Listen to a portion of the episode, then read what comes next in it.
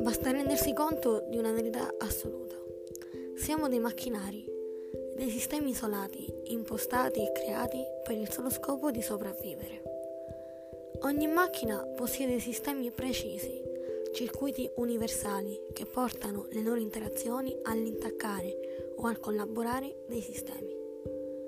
Se una macchina, interagendo con un'altra, innesca meccanismi che vanno contro i circuiti di quest'ultima, essa saprà reagire per stroncare il contatto, per preservarsi.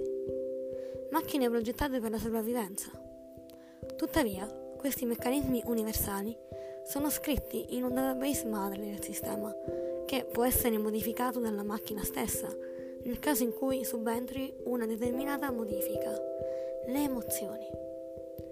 Quest'ultime permettono alla macchina di possedere una cosiddetta intelligenza artificiale, che riesce a mutare aspetti del circuito secondo il suo volere. Alle volte rafforza la macchina, altre la rompe, ma in ogni caso è proprio quella personalizzazione che rende viva la macchina.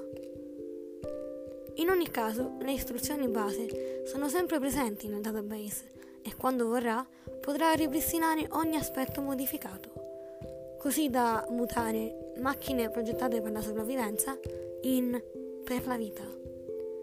Se si prende atto di ciò, significa che la nostra macchina sta funzionando.